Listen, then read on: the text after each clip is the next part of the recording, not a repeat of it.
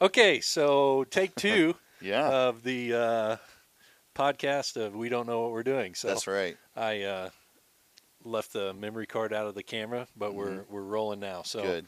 Um, We've got the audio. Are you going to put the audio on a yes. Okay, Yeah. there we go. Yeah, we will Check have a- out the audio. Yep, check out the audio because we'll have a link to that. But uh, this is going to be an abbreviated version of what we just talked about. Yeah. So, um, so this is the Feed the Crave podcast, and we're here with uh, Rob Shoaff, Mhm. the uh, executive director of Little Galilee. So, Mhm. uh, thanks for being with us today. Yeah, Rob. man, it's it's a pleasure. I l- love doing this. Yeah. Yep.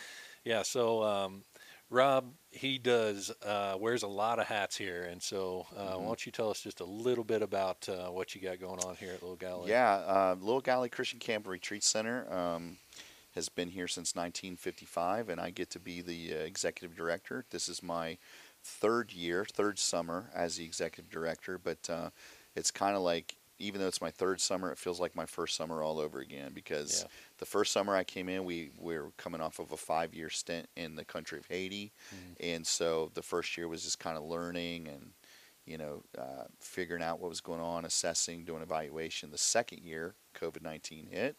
And so we uh, we were able to do day camps all of last summer. We were the only Christian camp in the state of Illinois that did any kind of youth programming. So Mhm. we're really excited, happy to have that behind us. Right. And now this summer, we have been uh, released to go back to full uh, overnight camps. And so we usually see approximately 2,000 or so uh, youth campers in the summertime, which is like a from Memorial Day to Labor Day, and so it's it's all compact into there. And so yeah, so I get to be the executive director, which means a lot of uh, like uh, you know church relations, um, fundraising, uh, financial type stuff, and um, and even though you know my my background isn't uh, officially within camp ministry, the organizational side of it is what I am very familiar with, and Mhm. so uh, so that's what I really get to do. We've got a, a, great staff of people here: program director, retreat coordinator, facilities director. We've got our registrar, and so it's definitely a team effort. Everything we do here, so I'm Yeah. glad to be a part of it. Yeah, so uh, Feed the Crave gets to uh, be the summer missionary Yes. uh, this year. So Mhm. um, thanks to Little Galilee for Yeah. allowing us to come. And, Yeah. and this is actually uh, the apartment that I'll be staying at when I'm here yes. at camp. hmm I'll be uh, staying in this uh, Yeah. this area here. The so five star digs. yeah, yeah, it's pretty sweet. My uh, white and red couch. That's right. It's pretty sweet. It harkens So- back to the days of picnic baskets. and- anyway, Right? Yeah. yeah.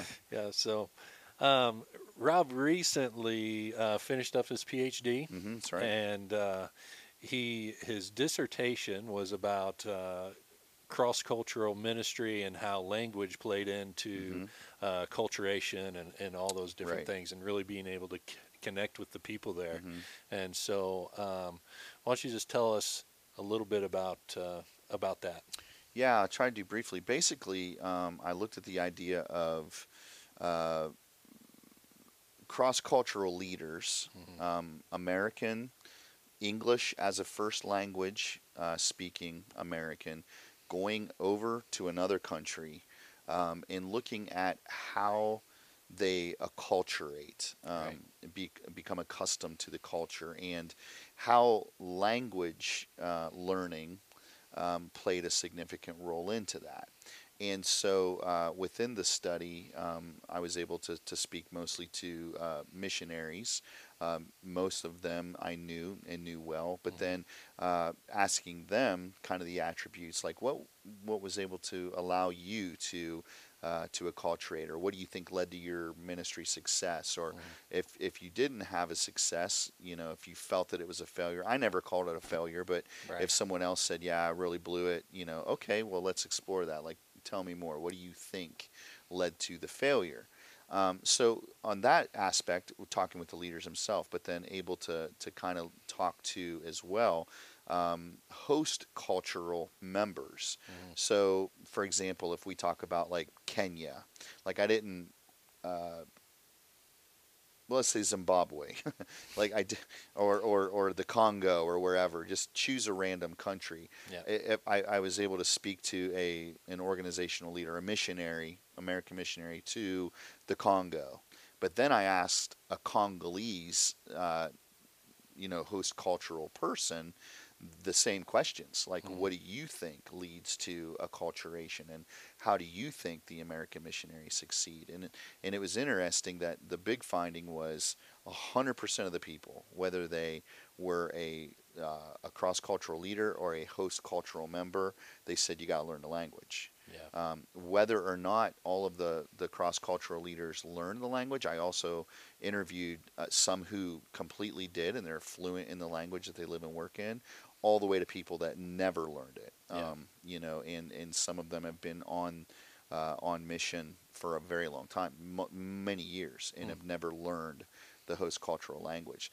And then people in the middle that have been there and have learned it, but you know they struggle with the idea of actually being able to call themselves fluent in the language or not. Right. Um, and so they all said, you know, you've got to learn the language. The really, really cool thing about the dissertation, though, and kind of the one thing I'm most proud of, is that whether you're a uh, cross cultural leader or a host cultural member, the, the one thing that I never even anticipated when they said what leads to success, and that is humility. Um, now, I also interviewed all Christians. So I don't know if this would also translate to maybe a secular organization or something of that nature, but humility was a huge, huge role. Um, they believe that it plays a huge role in becoming successful because humility then humil if, if a leader comes in with a humble attitude, it allows uh, host cultural people the ability to trust and that trust becomes mutual trust, which then can lead to an attitude of love. They have a loving relationship. And so, out of that love is where real success and real influence and real, um, like, kingdom cool stuff, you know, takes place. And so, um, it was really interesting to see the, the, the relationship that existed between humility and language learning Yeah. because you know in order to in order to be humble uh, in order to learn a language, you have to first be humble enough to learn it. But then, not only learn it, you have to have humility where people aren't just projects, uh, Yeah. but they're but they're people. You know, and and you're actually there to influence lives and not really just, you know. write a uh, a newsletter for the people back in America that are Right. you know giving you financial support. You know what I mean? So Yeah. so it, it was it was a really really cool, uh, eye opening, uh, and to me very interesting study. So I'll probably continue to keep on you know um, writing and you Yeah. know researching and you know like I said looking at even the secular side of of leadership, maybe possibly doing another similar study but with other people, or I just might let other people do that, you know, for their dissertation or, or whatever, you know. you. So that would be you, right? exactly. So Oh, yeah, Yeah. So I want I, I want to talk about uh, two things in there that uh, that you uh, brought to light. Which uh, one being humility, and and when Mhm. you think of of Jesus Christ who humbled himself, right, uh, even to the point of death, Right. like you know this this picture of humility, hmm and that humility and love really are hand in hand, right, um, and there's no like you can't separate the two. Hmm right, you know? And so um, whether you're cross-cultural ministry Mhm. or ministry in your home right, uh, or wherever it is, hmm like if you're doing ministry humility and love have to Mhm. go yeah, hand in hand you think of you know if i have all these things but i have not love right. then what am i i'm a resounding exactly. or clanging cymbals right I think it's interesting. Yeah, it totally is, and, and kind of the way I, I even see it is, if humility is the door, Mhm. and love is the destination, then trust becomes the journey. yeah you know, of becoming uh, a trusted or becoming trustworthy. Mm. You go through those uh, those places of um, be having to be trusted, you know, and that's where humility also t- comes into place. Where, you know, is this, you know, you think about being an American missionary, and and what goes through the minds of host cultural people is, okay, when when are they going to flip the switch? Like they're you know they're letting me do this now, but for how long? And is it really mine? Are they really going to trust? And then when you do, you know, as a missionary, you, you, you come to a place of humility and you say, look, you know, I, I'm I know how to build a building like this, but I'm in Costa Rica and this is how they build buildings. So I'm going to learn. I'm going to humble myself and learn how to do it the Costa Rican way, Right. and and allow them to do it and and actually follow through with what I said I was you know going to do that yeah. that shows love you know so that type of stuff came out in the study all all over the place Yeah. so but yeah it's it's it's cool Yeah, I mean, you you think of, you think any time that you go out in mission, right? Mhm.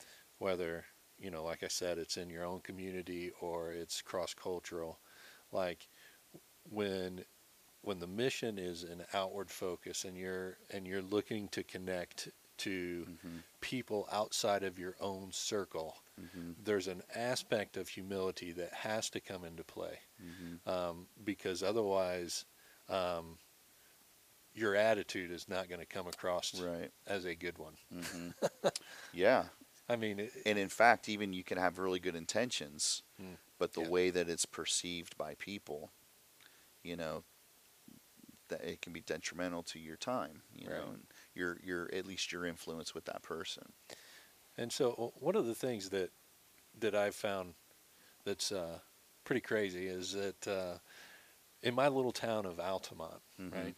Um, we just we just moved into town not all long ago, hmm and just found this house and per se we moved in.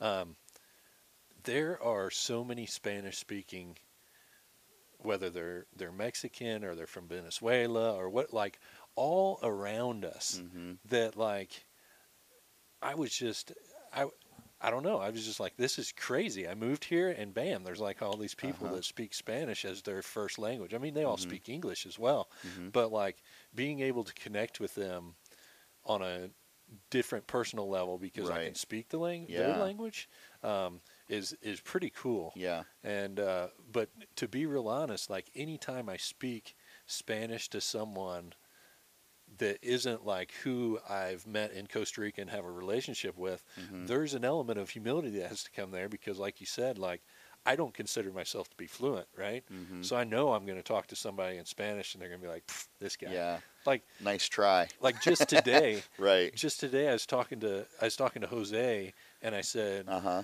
"Usted necesito."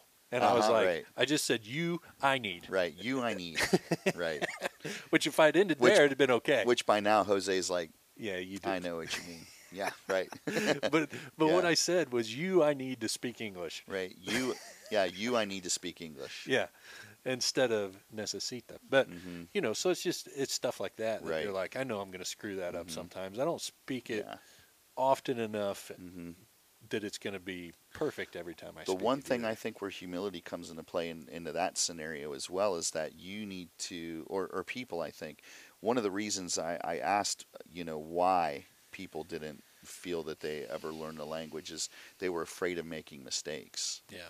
You know what? You're going to make mistakes Yeah. because it's not your first language. right.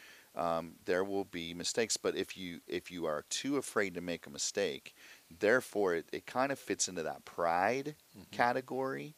Um, most people all over the world where I have been, that if you try to speak their language, doesn't matter what language it is, they just open up completely to you because because of the way Christendom has moved around the world, at least in the last two centuries, they're uh, shocked that an American would even attempt to Yeah. speak their language, let alone be fluent in it. Mhm. So they're very. It's very. It's a very humbling and a very gracious, uh, overwhelming experience as well. So wherever I go, whether it's a short-term trip or I'm going somewhere long-term, um, you know, language is one of the very first things. So even, you know, hopefully trying to go to, uh, you know, Israel in December. Well, I'm Yeah. already practicing and trying to brush up a little bit on Hebrew just to be able to say, you know, I'm getting my books back out, looking at the Arabic that I've studied, and trying to just be able to say things that are kind.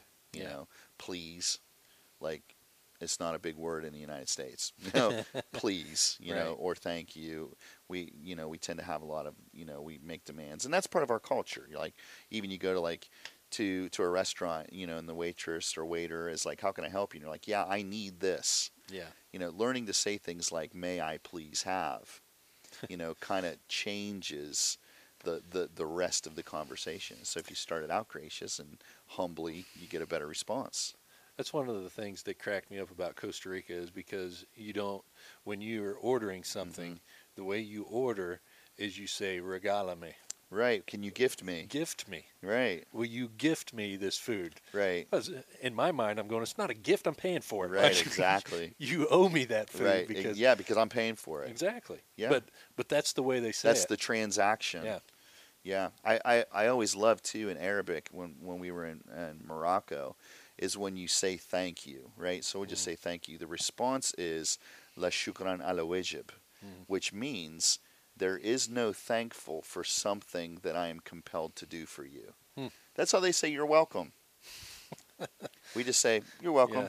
You know, they say you you can't thank me enough for something that I am compelled to do for you, or, or not thank me enough. Like you you, it's impossible to to thank me because I want to do this for you. right. I mean, that's literally what the words say. Hmm.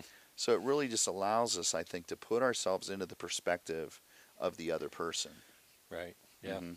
Yeah, and so um, one of the things that, uh, like you said, if you listen to the to the audio, um, one of the things that we talked about was was language in our culture, Mhm. and if we're if we're going out on mission, just how important it is uh, to speak the language of, of, of the people Right. that uh, that we're trying to Mhm. reach. Right. Um, and that could be that could be overseas that could be in our own Yeah. neighborhoods you know so like we talked about before like being in altamont altamont is pretty rural Mhm. um, but you don't speak the same in altamont that you do in st louis.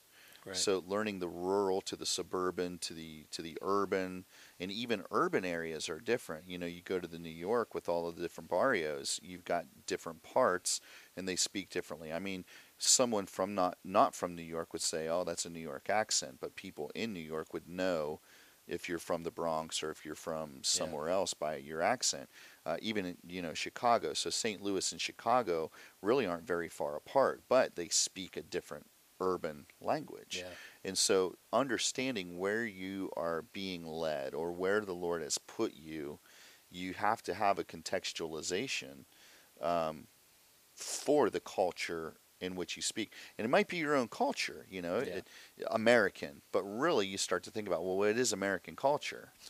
You know, Yeah. it's it's so wide and so diverse. I mean, we experienced this recently with the like the CDC, right, with all of the protocols and stuff. So the CDC is a federal oversight where they want to do the same, uh, you know, COVID protocols for Altamont, Illinois, that they want to do for Los Angeles, California. Yeah. You know, it's just wide across the board.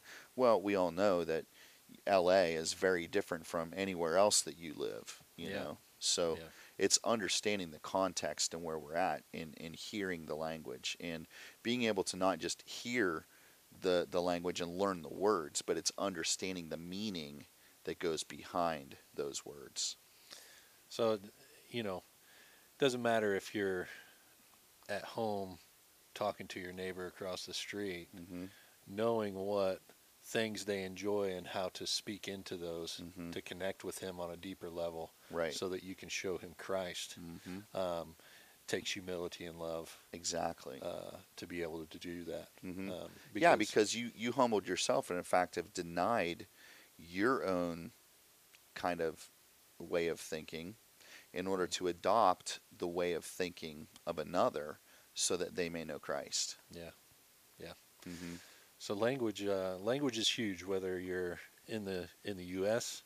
or you're going from the U.S. to somewhere else, hmm or wherever you're at, um, knowing the language, speaking the language, and and uh, just acculturizing yourself, I Mhm. suppose, hmm um, is uh, is so important uh, when when Christ is first and foremost in your life, and that's the that's the mission and vision. Right. Um, so humility and love always goes before. yes. Absolutely. That's that'll preach. Yeah. Mhm. Hey guys, like I said, um, we have a lot more audio if you if you would download that and listen to that. But uh, we're going to be back in here uh, in weeks to come uh, with some more podcasts with with Rob, and uh, we hope that uh, you'll uh, stay with us and stay tuned because we got more good content coming up. Mhm. So Yes, sir. Thanks, Sean. Thank you. Thank you, Rob. Yep. All right, we'll see you guys. All right. Bye bye.